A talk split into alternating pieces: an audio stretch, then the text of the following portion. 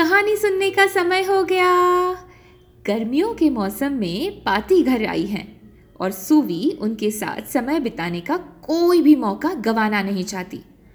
उसकी दादी माँ मतलब पाती, जैसे ही उसे पुष्पक विमान के बारे में बताने लगती हैं, सुवी सोचने लगती है कि क्या वह किसी चालक रहित कार की तरह था जिसमें बैठकर बस हमें उस स्थान का नाम बताना होगा जहाँ जाना है, और हम वहाँ पहुँच जाएँगे। चलिए, जानते हैं सूवी और पाती के साथ इस आश्चर्यजनक आविष्कार के बारे में। कहानी का नाम है, कौन चलाता है चालक रहित कार? इसे लिखा है विद्या प्रधान ने। हिंदी अनुवाद किया है सुमन वाजपेयी ने। चित्र निकाले हैं जॉर्ज सुप्रीत ने। प्रकाशित किया है प्रथम बुक्स ने। और ये कहानी आपको सुना रही हूँ मैं आपकी मोनाली मासी नाशिक से। कहानी सुनने का समय। सुवी भाग कर अपनी दादी की बाहों में झूल गई। गर्मियों की रात थी और बादल रहित आकाश में तारे टिमटिमा रहे थे। इस बार गर्मियों में पाती सुवी के घर आई थी। क्या रामायण में से ही कहानी सुनाऊं? पाती यानी दादी ने उसे पूछा। हाँ सुवी बोली। पाती उसे उस युद्ध के बारे में बता चुकी थी जिसमें राम ने लंका के राजा रावण को हरा दिया था। पाती ने युद्ध समाप्ति के बाद क्या हुआ, उसके आगे की कहानी सुनानी शुरू की।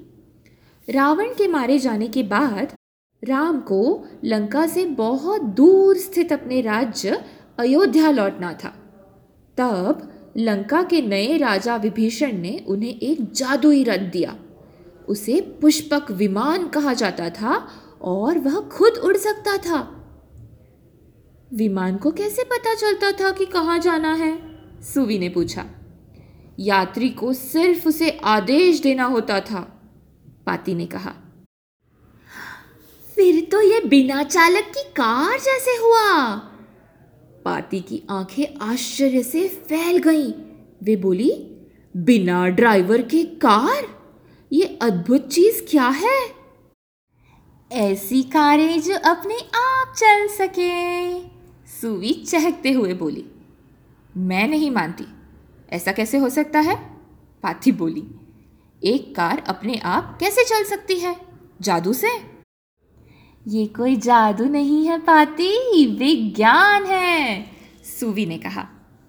ठीक है, फिर मुझे बताओ कि ये चालक रहित कार कैसे चलती है? पाती ने कहा। सूवी को इसके बारे में पूरी तरह से जानकारी नहीं थी। इसलिए उसने सोचा कि अम्मा आ जाए, फिर अम्मा समझा देंगी पाती को।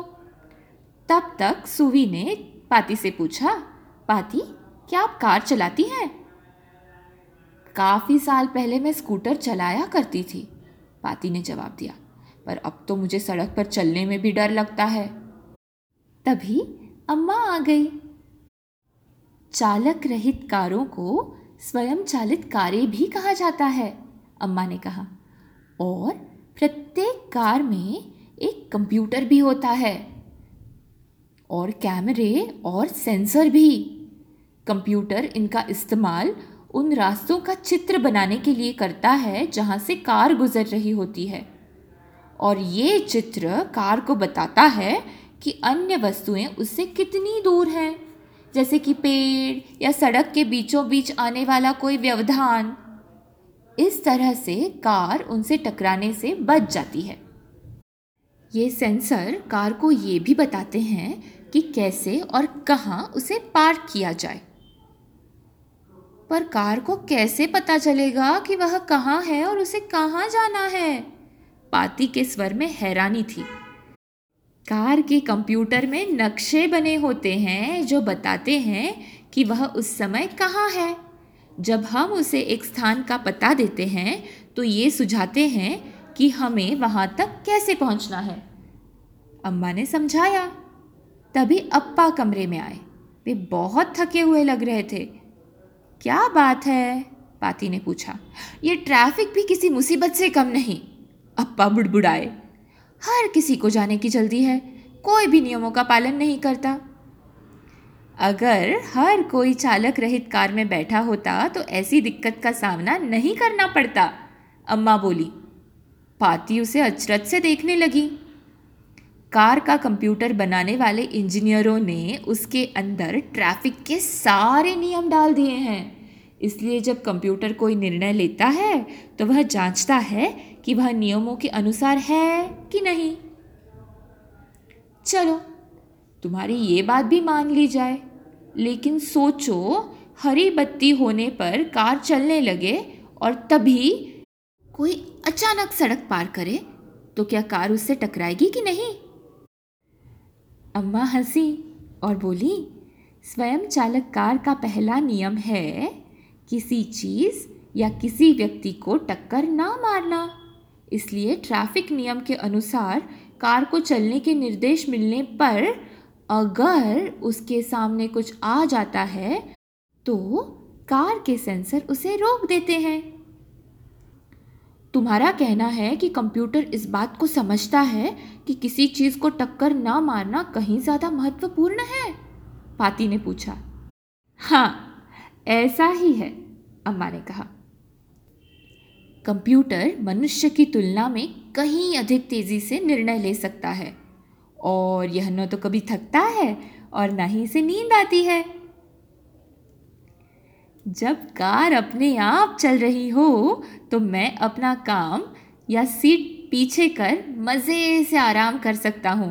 अप्पा के स्वर में प्रसन्नता झलक रही थी। मुझे नहीं पता कि पुष्पक विमान के बारे में हमारी ये कहानियाँ सच हैं या कल्पना, पर विज्ञान सच में जादुई है। पाती बोली, क्या आपको पता है स्वयं चालक कारों को अभी भी कंप्यूटर और कार कंपनियों द्वारा जांचा परखा जाता है। कुछ ऐसी गाड़ियाँ पश्चिमी देशों की सड़कों पर चलती हुई देखी जा सकती हैं, जैसे कि कैलिफ़ोर्निया। पर यह सुनिश्चित करने के लिए कि किसी तरह की दुर्घटना न हो, चालक की सीट पर एक व्यक्ति बैठा होता है। भारत में चालक रहित कारों के ऐसे ही परीक्षण पर काम हो रहा है। हमारे देश की सड़कों पर ट्रैफ़िक को देखते हुए यह काम किसी चुनौती से कम नहीं है।